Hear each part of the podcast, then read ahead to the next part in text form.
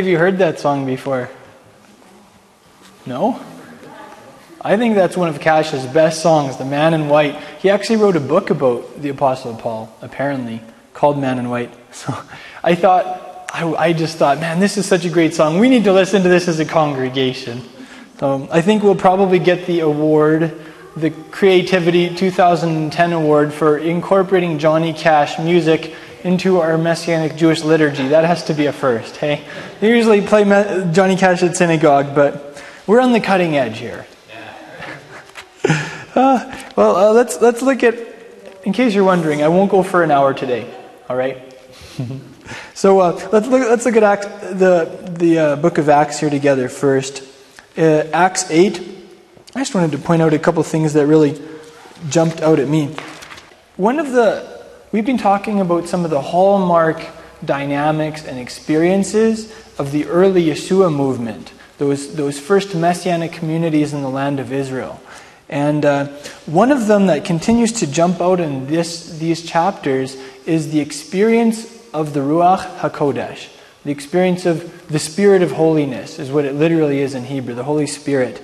Uh, we, we, we saw that Stephen was a man who was full of the Holy Spirit.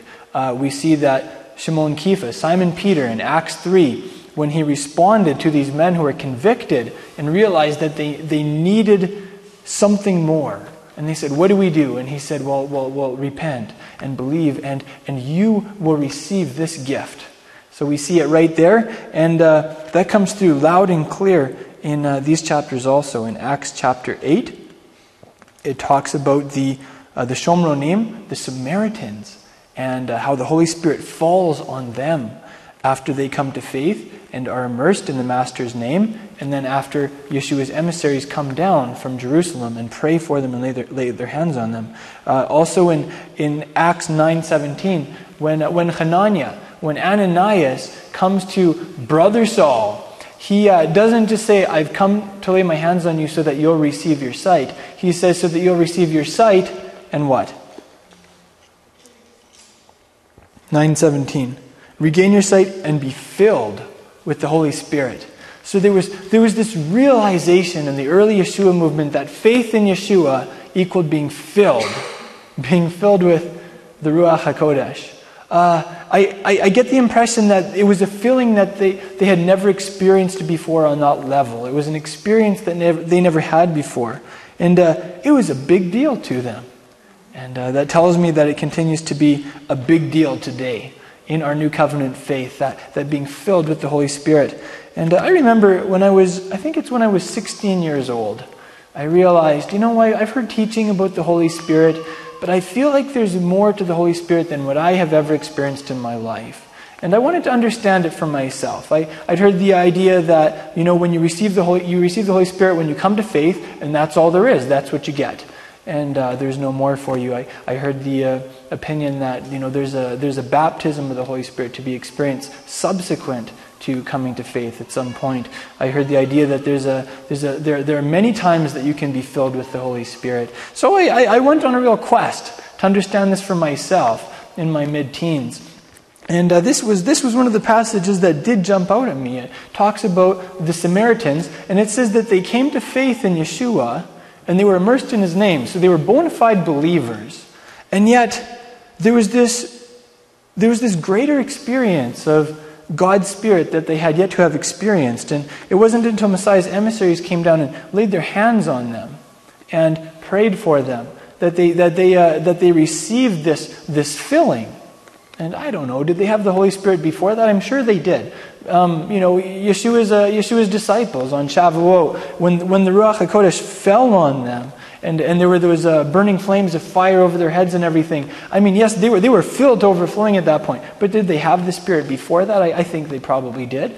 Uh, at the end of the book of John, Yeshua breathes on them, and he does say, receive the Holy Spirit. So I assume they received the Holy Spirit at that point at the very, at the very latest.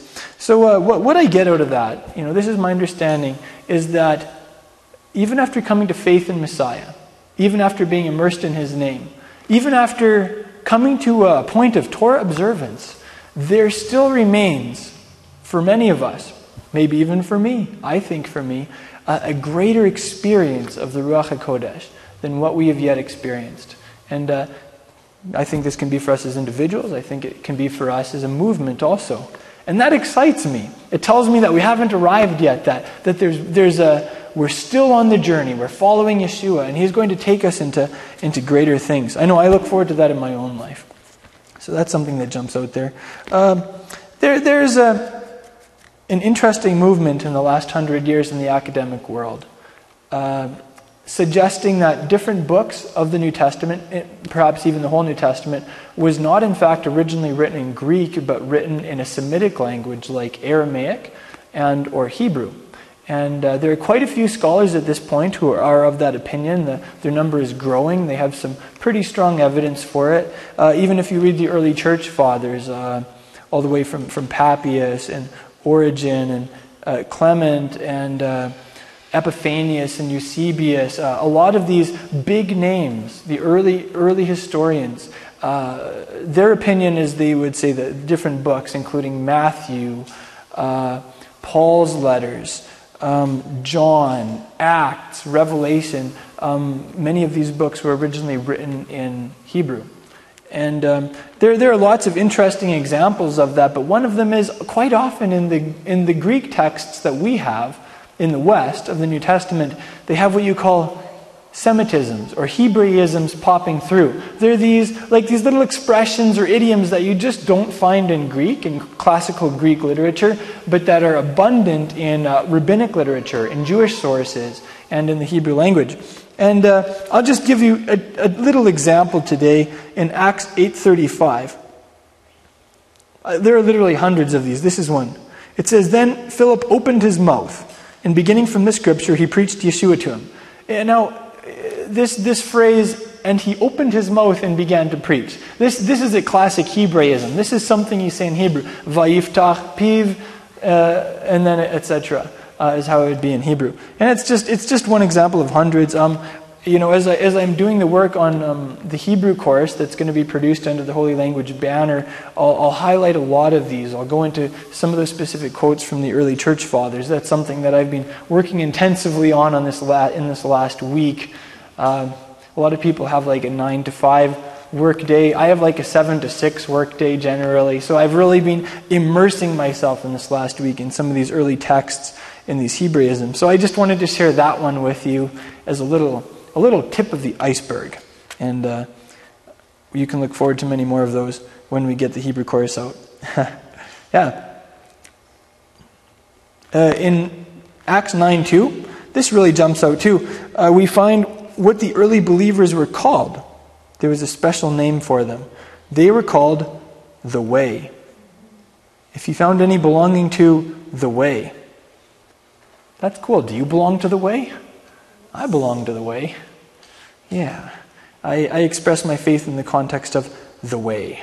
Um, this is actually this is a very Eastern concept. In Middle Eastern, um, in in the East, there's a way of doing things. There's a there's a way of living your life. And it's not just like a little formula that you incorporate into a couple hours of your, your, your week. Uh, it's not just something that you do, let's say, for an hour or two on Sunday morning or Saturday morning or whatever. Uh, the, in the Eastern concept, there's a way of doing it your life, and it encompasses your whole life. It encompasses everything uh, your thought patterns, how you, how you make decisions, uh, your attitude. And uh, we, we, we see this, this more uh, Eastern, this Eastern concept here. The believers, they, they belong to the way. What that means is they saw their faith in Mashiach as affecting every area of their lives. It was a way that they did their lives. And uh, what I really love about this is that this is also a title of Yeshua's, isn't it? In, uh, in Yochanan, John chapter 14, he says, I am the way. Ani haderech, or Anochi haderech. I, I like that because it tells me that the way of doing life, it's not just a book to be read and uh, lived by. It's not just a formula to, uh, or a creed. It's not something impersonal. The way is very personal. The way is a man. His name is Yeshua. Uh, we belong to the way, who is a man named Yeshua. And I, I really love that. I have to check one thing here. Great. So, um, yeah. I belong to the way. I'm following the way. Uh, something else that really jumped out at me in Acts 9 3, Yeshua confronts Shaul. He has a head on collision with him. And uh, Shaul walks away blind from this occurrence after being floored, and the men who are with him. And uh, it's interesting because, like, Saul wasn't actually persecuting Yeshua in person, or he didn't think he was. He was persecuting these people who were his disciples. And yet, what, what does the master say? He says, Why are you persecuting me? Why are you doing this to me? That, that, that, that tells me so much about Yeshua's relationship to his body, his relationship to us as his people. It, it tells me that he identifies so closely with you that when someone speaks against you, he takes that personally.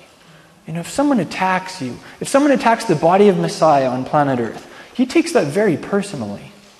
And uh, I, for me, anyway, that's a, that's a challenge also, not only to, to get those warm fuzzies from knowing that Yeshua and I were like this, but also to remember that the body of Messiah is something very close to his heart. Uh, it's something that I want to be careful to relate to properly, because that's how I'm relating to him, eh? So, you know, maybe there's some parts of the body that don't have the same understanding as us, that aren't doing some of the same stuff as we're doing. But we want to be careful in how we talk about them, because that's Yeshua we're talking about, right? Um, uh, Yaakov, James talked about that too. He said, you know, be careful not to speak evil of a brother. Don't speak against a brother or sister. Why? Because when you do that, you're speaking against the Torah and you're judging the Torah. It's like you're speaking against the master when you speak against his bride.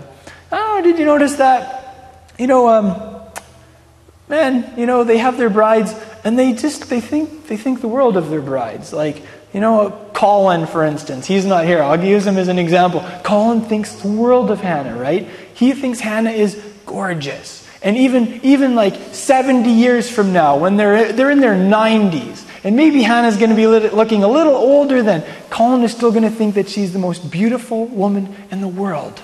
And you know what? That's the way Yeshua sees his bride. You know what? Maybe we're not perfect yet. Maybe we have some, some problems, right? Maybe we're still like going through that beautification process that the, the Ruach HaKodesh, the Holy Spirit, is taking us through. But you know what? It doesn't matter. When Yeshua looks at his bride, he thinks the world of her. He thinks she's absolutely gorgeous, right? And so when we look at the body of Christ, you know what? Even though we've got some real problems going on here still, it's going to be okay. So that's, that's something that he's been speaking to me about in terms of my outlook and uh, the way I relate to the greater body Messiah. I think that applies to us as a Messianic Jewish community in general. Um, an interesting little practical note here. In Judaism, Jewish people typically don't kneel when they pray.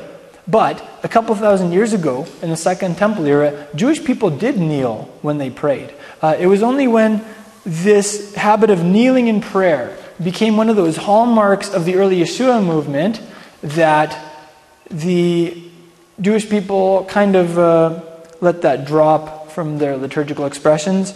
There, there is a time or two in the year in the liturgy when Jewish people will kneel in prayer, but not generally. But something that jumps out over and over again in the book of Acts is that the early believers would get on their knees when they prayed. Uh, Acts 8, verse 40 is an example. I'll read it for you says uh, Philip, oh, it's not 840. Maybe it's 940. That's better. Acts 940. Uh, it says, Kepha sent them all out and knelt down and prayed. And turning to the body, he said, uh, Tavita, arise. And she opened her eyes, and when she saw Kepha, she sat up. So you just you just see this. This was in a normal part of their lives, and I, I, don't know about you. Have you ever had a moment where maybe you maybe you were in personal prayer time um, in you know, outdoors or in your room or wherever, and you just felt that, that awe of his presence, and you just felt that prompting to get on your knees. You know, I, uh, I, I, highly recommend just uh, getting on one's knees in prayer. Um, sometimes, sometimes I think in the, you know, sometimes in the West we like to depending on the tradition we're from, we're not as physically expressive in prayer or worship, but you know, the, you see in ancient Israel and in the lives of the early believers that uh, prayer for them wasn't only a verbal ex- uh, expression, it was also a physical expression, such as getting on one's knees. And you know, I don't know, maybe sometimes we're like, I don't want to get on my knees. I mean, the floor is hard, right? Or I know, it's going to get my pants dirty, but maybe that's the point, you know? get, getting, getting on a hard floor and getting the pants a little dirty or something. It's, it's, a, good, it's a good act of humility. I, I know that really, that really struck me a couple years ago and I realized, man, I never kneel when I pray, but all over the place in the book of Acts, I see the, the believers kneeling in prayer. So I've been, I've been trying to get into that habit more. It's kind of hard when like you're playing piano in congregation or something, you know, it just doesn't work the same, but yeah. Well, let's look at the parsha together. If you want to flip with me to the book of Devarim, uh, Deuteronomy, and we'll, uh, we'll do some exploration here.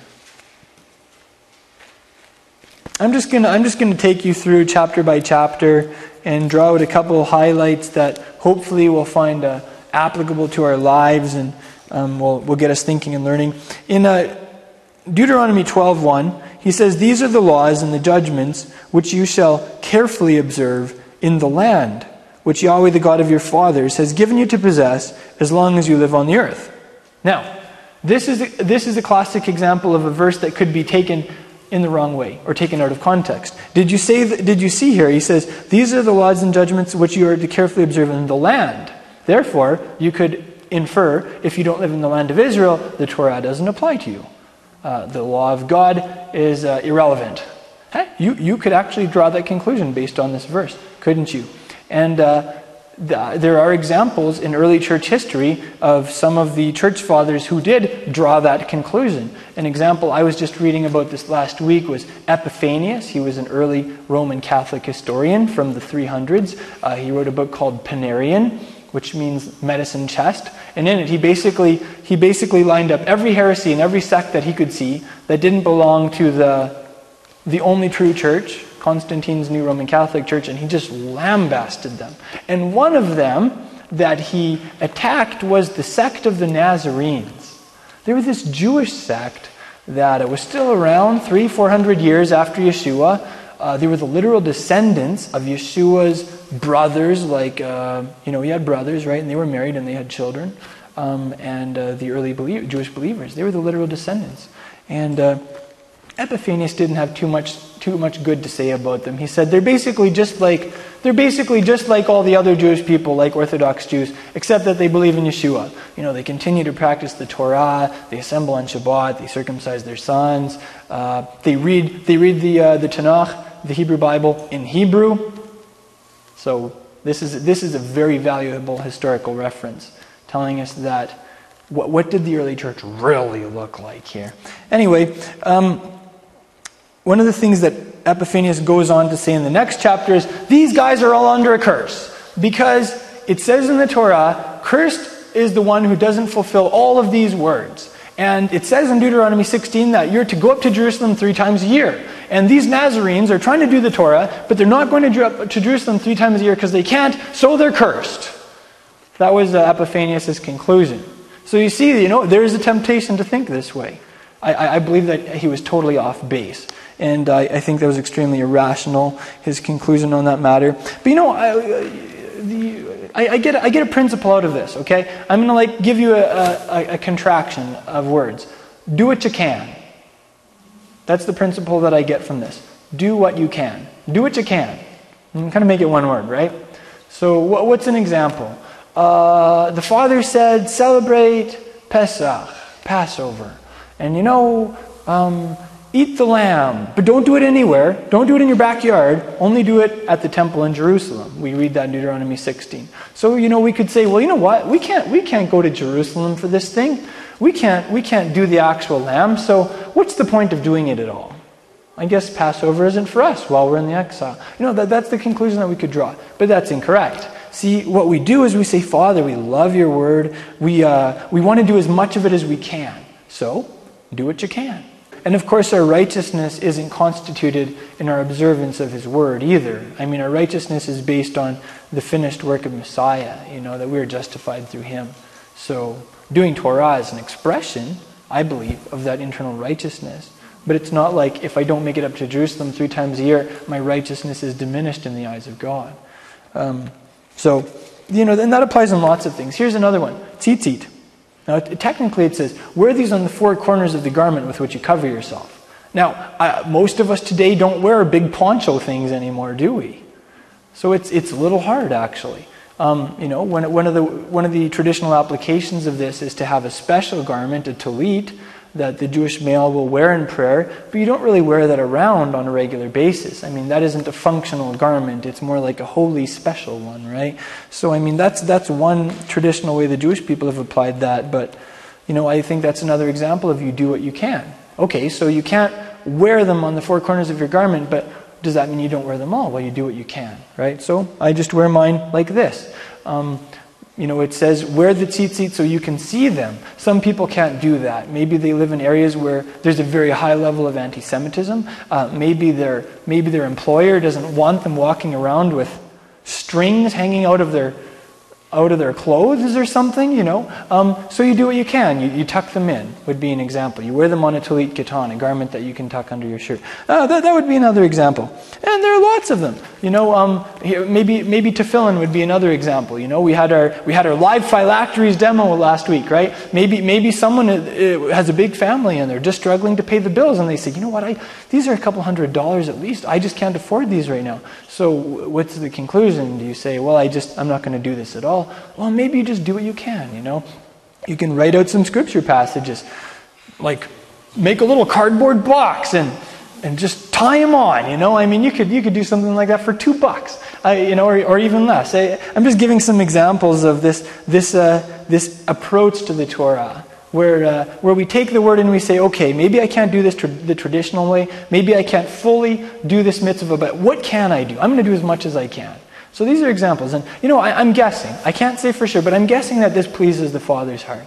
I, I'm, I'm guessing that this is something that He really likes, you know, that, that attitude. And I want to grow in that attitude. Um, Deuteronomy chapter 12, verses 2 to 4, and then also 12, 29 to 31. It talks about all of these ways in which the nations serve their gods. And uh, the conclusion in 12.4 is, don't act like this toward Yahweh, your God.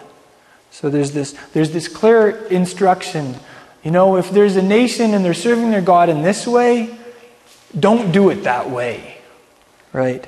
And uh, to, to, to, understand this on a broader level, I want to explain something that I see. Um, just like the people of Israel, the armies of Israel, went into Canaan to inherit that land under Joshua, I, I believe that we are an army that Messiah has sent out from the land of Israel. The gospel has been sent out from Canaan, right, from Israel, to the nations. And so I almost see that just like the people of Israel had a mission to go in and take the land, we have a mission to go out and take the planet for Messiah with, uh, with the good news of his salvation, with the power of his spirit, uh, with the, armed with the truth that he has given us. Uh, that's our mission. I mean, you know, the only other option is to say, man, bummer, we're not in Israel. I guess we should just hunker down and wait till he comes and gets us, you know, and hopefully we'll survive this thing. No, I mean, we're, we're like, we are not on the defense. We are on the offensive here while we're out amongst the nations. And uh, when you look at it that way, a lot of the commandments about for the people of Israel going into Canaan and taking the place also apply to us as disciples of Yeshua going out into all the world and taking the world for Him. And uh, in that regard, I think this is, this is a very clear injunction that's very applicable. As, as we go out into the nations and as we bring, as we make disciples of all of the peoples, don't get sucked into worshiping Yahweh the way they, the way they worship their gods. There, there are some clear cut lines here, right? He has given us a way to worship Him. And uh, it's predominantly expressed in the Torah, which is why it's kind of unfortunate when we theologically cut the Torah out of our Bibles, because it leaves us with a lot of gray area with regards to how He likes to be worshiped. That's how I understand it. Anyway, I, I, I read these passages and I think, oh man, you know, as the body of Messiah, We've done the opposite historically. You know, when you read church history, it's, it's the story of how a, a movement, the Yeshua movement, fell away from its roots, forgot a very significant element of its, uh, its leader, Yeshua, and ended up syncretizing a lot of stuff from the nations. It became a real amalgamation. You know, by, by the 300s, when Constantine really crystallized the whole thing and officialized it as the Roman the Roman religion, man, there was a, we ended up worshiping the God of Abraham, Isaac, and Israel with a lot of practices that he never specified in his word. And uh, something that he is doing today is he is alerting the body of Messiah to this. He's, he's bringing this fact out loud and clear. He's, he's showing us the history. And, uh, and he's, he's, he's inviting us to worship him in the way that he's specified in the Torah. Worship him in the way that Yeshua and uh, the early Messianic communities worshiped him.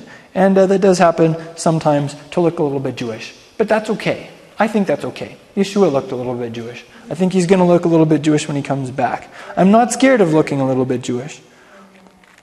So, anyway, um, I'll give you one interesting example. This is something that atheists like to point out. There was this uh, cult in uh, the ancient world, it was very popular with Roman soldiers called Mithra.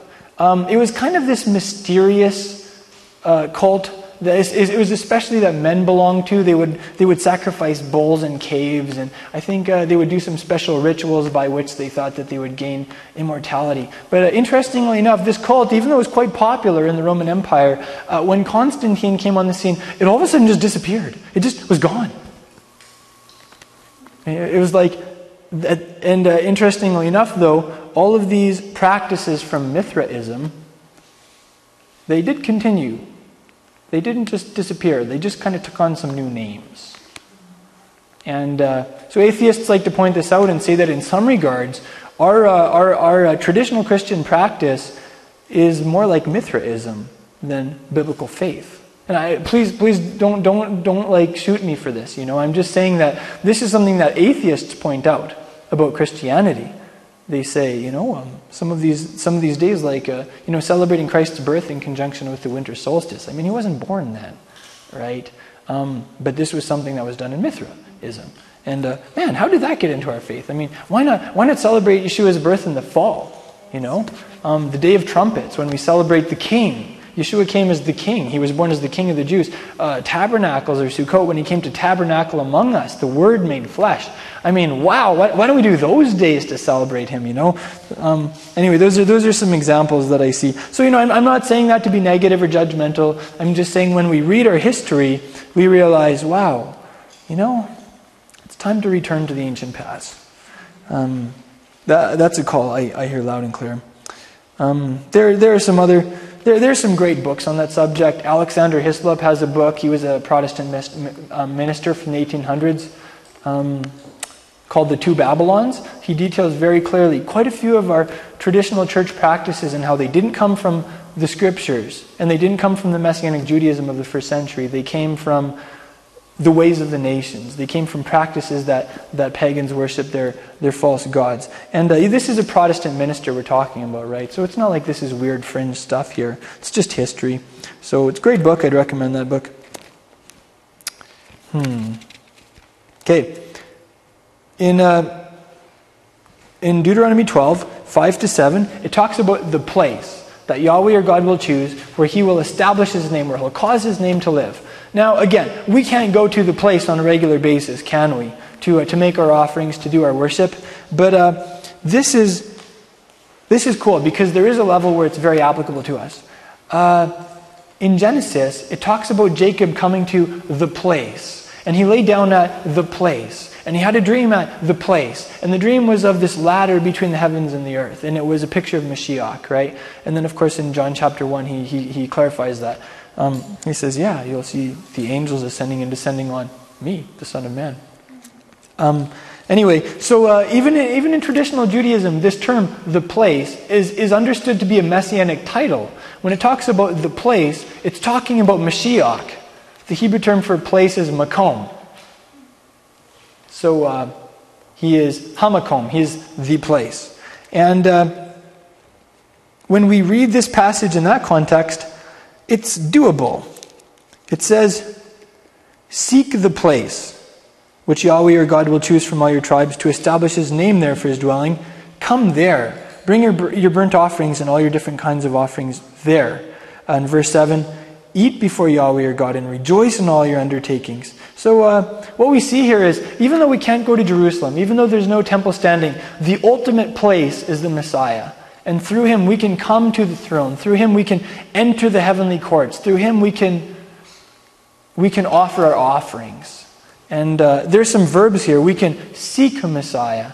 Uh, we can come to Messiah and in, in his presence, as, as families, as a community of disciples, we can, we can feast. We can, we can do some eating together and we can rejoice. And uh, here's another practical application. It says, Rejoice in all your undertakings in which Yahweh your God has blessed you. A book that I've really enjoyed reading is Why Men Hate Going to Church by David Murrow. And one of the things he points out in that book is that men, even though men stereotypically are linear, men do have a certain cycle that they go in. And uh, generally, when it comes to work, you, uh, there are four stages. Stage one is planning. You, uh, you look at what you have to do, uh, you uh, analyze the situation, you, you plan the work, and uh, then step two is you actually implement the plan. You, you, uh, you carry out the vision, you do the job, you do the work.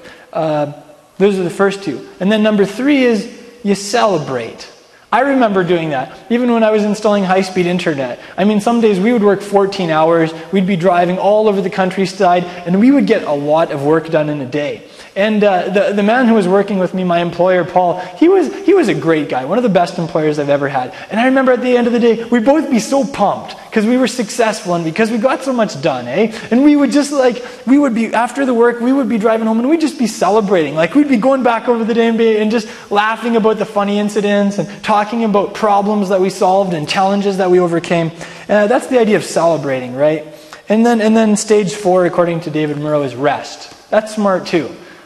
you know, after you accomplish the job and you celebrate it, you take some time to rest. Now, I am a recovering workaholic, and for us recovering workaholics, our tendency is to just do the first two stages plan work, plan work, plan work, and you don't really take the time to stop and celebrate or rest. And, uh, and thank God I, am growing in that area. but uh, I, I love how it actually talks about this in the Word. Like, he doesn't, he, he says, like, you know, in, in all of the, your undertakings, your enterprises, the Hebrew there word is like what you, what you send out your hand to. You know, in all of these things, take some time after to just come and rejoice in my presence. Like, just celebrate with me. It tells me the Master, he must be really into celebrating with us. You know, he invites us to do that. And, uh, and, and do some eating too. You know, have a big barbecue and invite your friends over and just celebrate. That kind of that's the kind of the idea. I don't know about you, but like this is this is the law we're talking about here, the Torah. Does that sound like bondage or legalism to you? Like have a big barbecue, invite all your friends over. I mean, okay, please don't don't don't stone me for saying this either. But it even says like if it's too far, then cash in your produce and then bring the money to Jerusalem and like buy the biggest steak you can find and uh, get a get a get a six pack and, and really just have a great time with your family. You know, that, that's, that's essentially what it says. That's essentially what the people of Israel would do. And so you see that there's this, this holy element to barbecues. There's like getting the six pack and, and, and having it as a celebration of something is, is a sacred act in, in, the, uh, in the Torah world. Maybe we could almost draw that conclusion. And of course, there are limits too. We remember Paul's words about, about that you know, being, being filled with the Spirit and uh, not being, um, you know, the, the, uh, the, the inverse of that. So, um, Deuteronomy 12, 8 to 9. this is a great description of us as a, as a movement sometimes, I think. He says, Don't, um, you shall not do at all what, what you are doing here today, every man doing what's right in his own eyes. you know, sometimes when we look at the, the movement, uh, the Hebrew roots movement, Messianic Jewish movement, there, there's quite a diversity of opinions in a lot of areas. Um, there is quite a diversity of practice, how people apply the Torah, how they live it out. And, uh, you know, some people, that really bugs some people. You know, they say, well, you know, look at everyone doing what's right in their own eyes. And of course, the unspoken, the unspoken suggestion is, why aren't they all doing it like me? Because of course, I have it all right, right? I'm doing it right, and everyone should be doing it like me.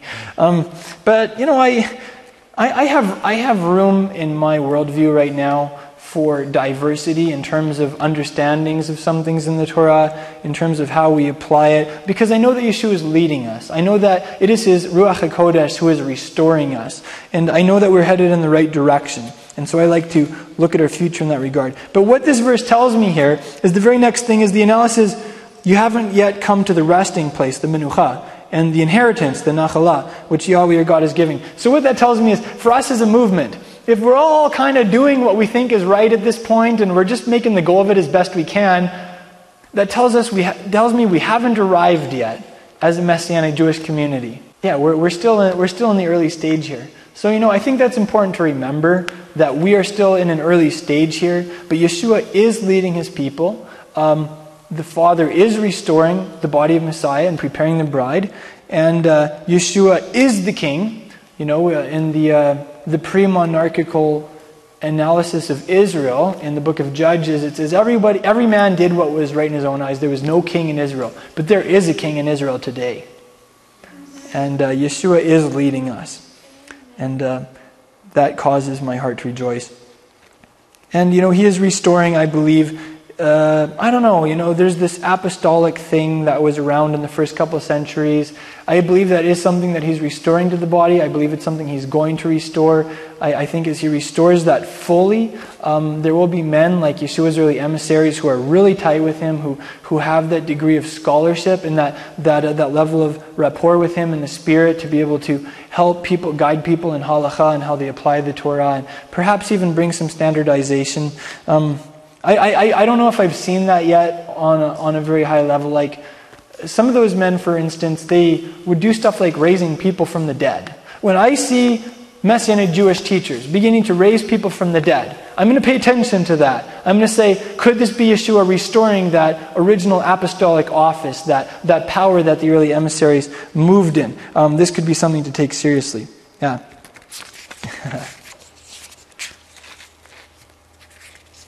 Okay, um, in Deuteronomy 13, we hear the Almighty repeating himself. It's something that he said several chapters earlier. He said in, um, actually, okay, in the Hebrew Bible it's 13. In, in the Christian Bible verse it's 1232. Whatever I command you, all that I command you, be careful to do. Don't add to nor take away from it.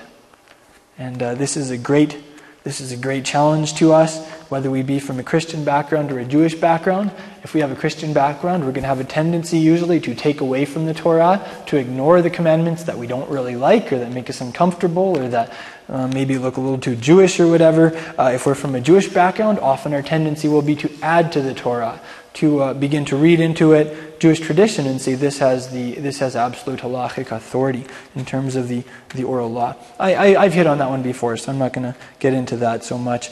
Um, dum, dum, dum. Deuteronomy chapter 13. Enter the false prophet. Talks about there are actually going to be prophets who are raised up in national Israel who do supernatural things like really, real eye catching phenomena. And it's, it's going to be real. Uh, but they're, they're going to be false prophets. They're actually going to be designed to take you away from the Holy One.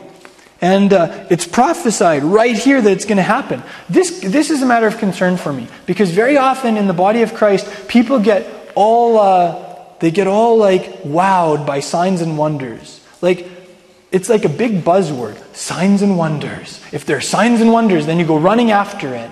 And very often we don't stop to say, well, what's this person teaching? Uh, how is this person's lifestyle? Are they actually living a godly lifestyle? How is he treating his wife? Things like this.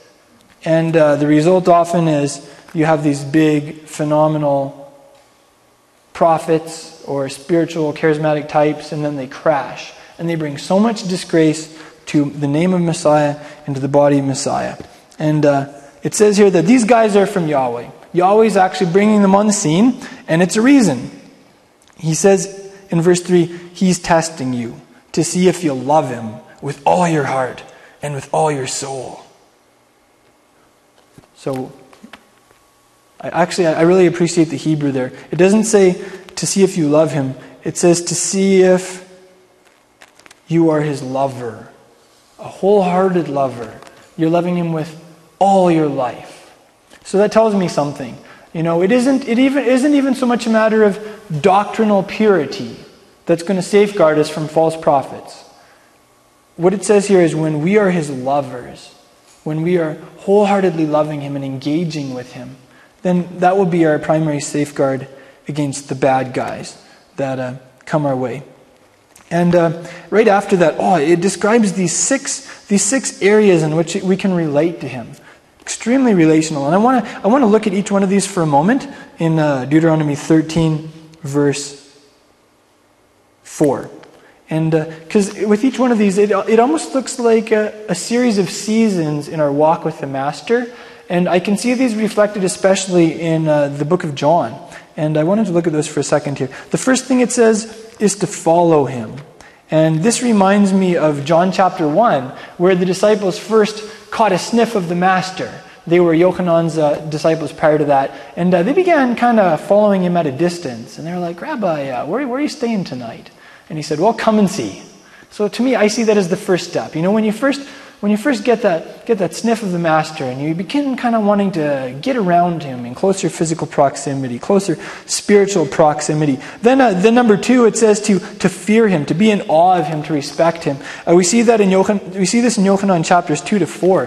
Uh, he did several miracles, turning the water to wine, um, healing the boy. I think that's at the end of, of, of, John chapter 4, simply by a spoken word. And what was the result? It says, like, his disciples came to believe in him through that. Their, their respect for him um, shot through the roof. They, they began to be in awe of the rabbi. And uh, that's also true for us. Uh, number three, keep his commands. Uh, do the stuff he says. Uh, you know, you, you, you follow him, you, you gain respect for him, and then you begin to obey him. And uh, we see this in the many, many missions, the small assignments that Yeshua would send his disciples out in two by two.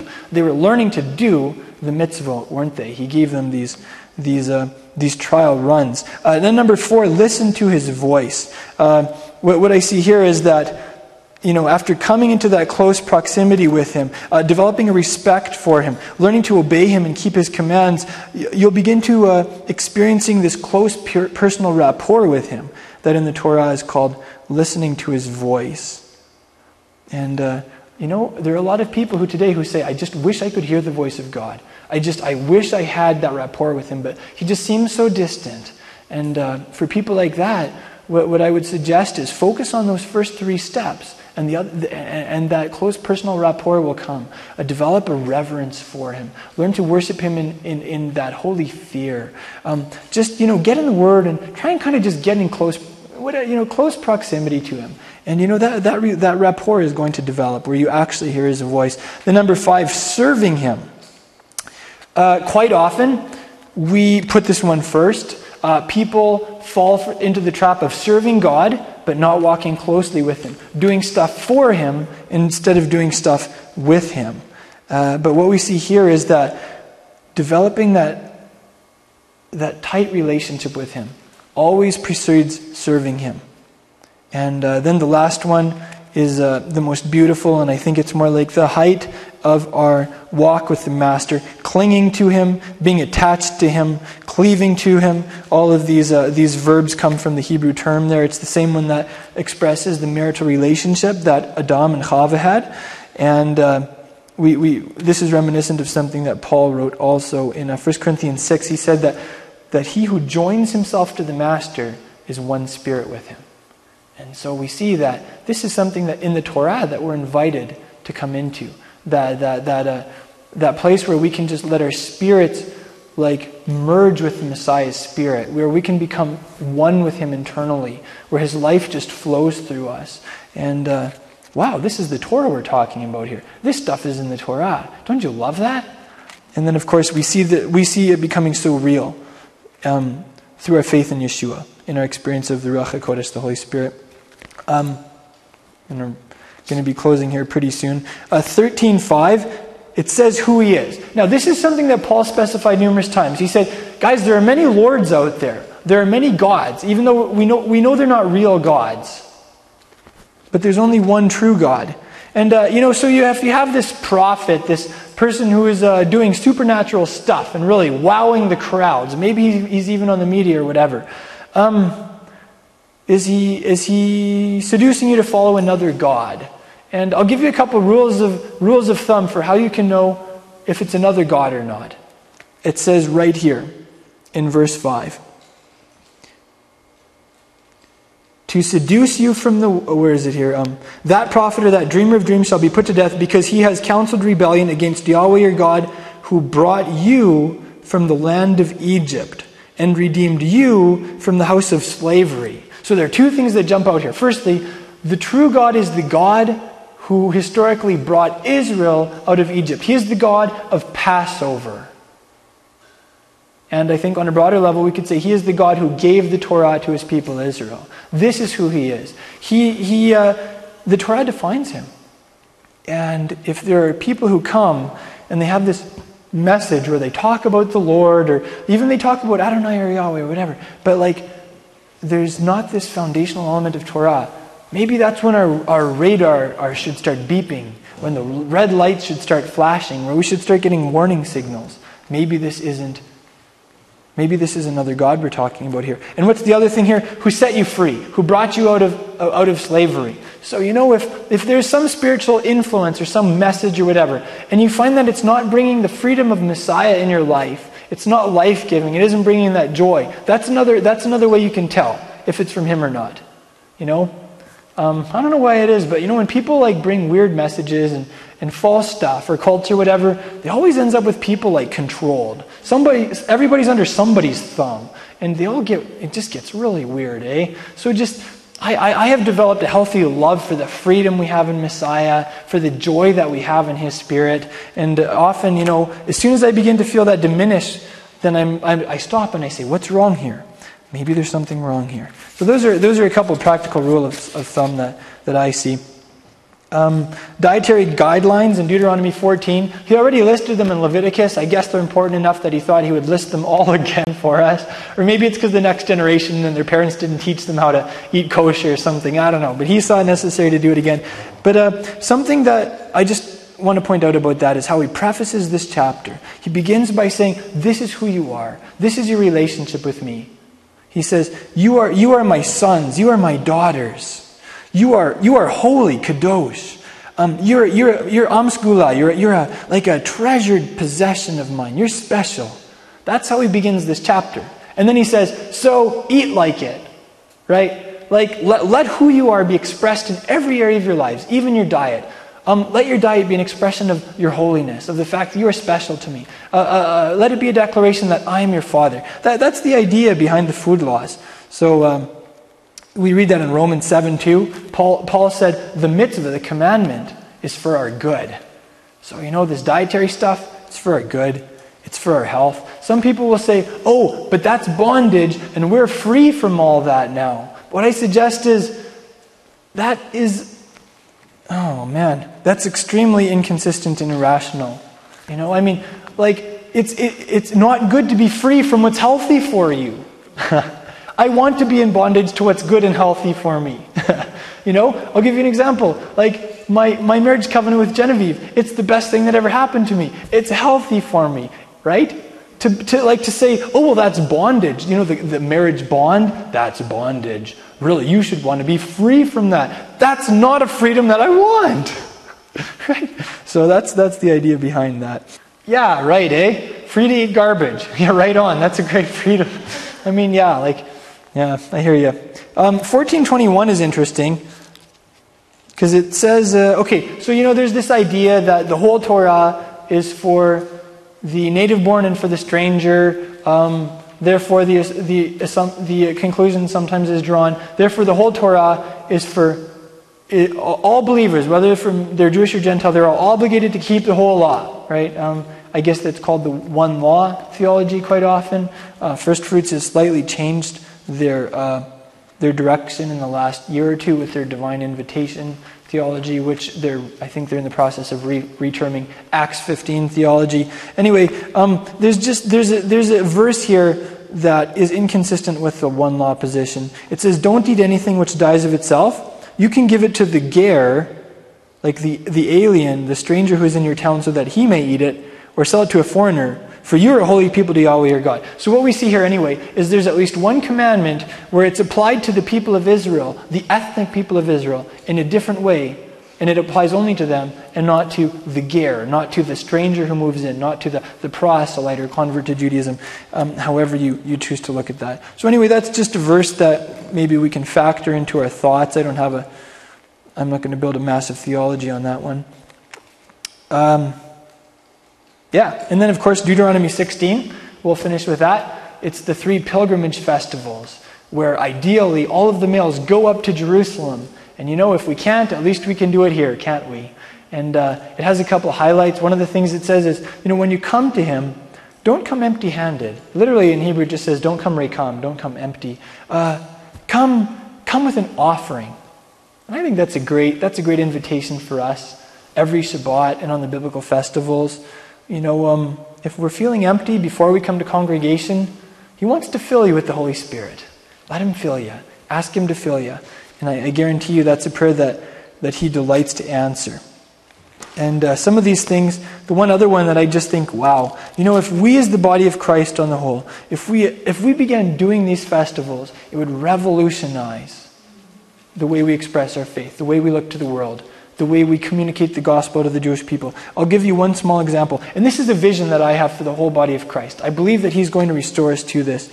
It says about uh, Passover and unleavened bread. Uh, don't eat unleavened bread. Oh, uh, no, sorry. Um, yeah, don't eat unleavened bread with the Passover. Seven days, eat it with unleavened bread, the bread of affliction. For you came out of the land of Egypt in haste. Why? So that you may remember all the days of your life, the day when you came out of the land of Egypt. So just, just picture for a moment all believers around the world, the whole body of Messiah, from Jewish and Gentile backgrounds, during Passover every year, eating only unleavened bread for that solid week in the springtime. Why? To remember that they are part of historic, historical Israel, which the God of Israel brought out of Egypt. You know, when every one of us as believers say, I was there in Egypt, He brought me out of Egypt, I am part of Israel that received the Torah at Mount Sinai, then we are going to, that will be one great step for believing kind. Thank you for joining us in this message. I pray that it's been an inspiration to you in your discipleship to Yeshua the Messiah. Crown of Messiah is a relatively small congregation with a massive mission. We're not just making disciples and teaching the Word of God here in our city. We're also doing that internationally through vehicles such as the internet. It is our joy to offer you these messages for free at absolutely no charge. At the same time, we do have ongoing overhead expenses. It costs us something to produce these teachings and get them out to you. And we would appreciate it if you would, in turn, support our work in a practical way. Help us cover some of our basic expenses.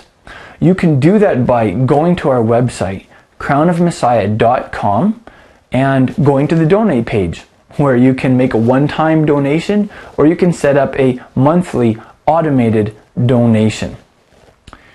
I'm reminded of the words of Yeshua's apostle Paul in Galatians chapter 6. He said, Let the one who is taught the word share everything good with his teacher. So if you're being taught the word by us, we would appreciate it if you would take the words of Yeshua's apostle seriously and make some type of return for the blessing that we are giving you for free. That way, we'll all be in it together and we will be a team accomplishing the mission that Yeshua has given us. And you will go from only being a receiver to also being a giver. If you're like most people, finances are tight. We understand that. Finances are tight for us too. That's why we need people like you to come alongside us and to back us in the work that Yeshua has called us to do. Thank you so much for making that donation at crownmessiah.com. And thank you for becoming a team member with us. We appreciate it.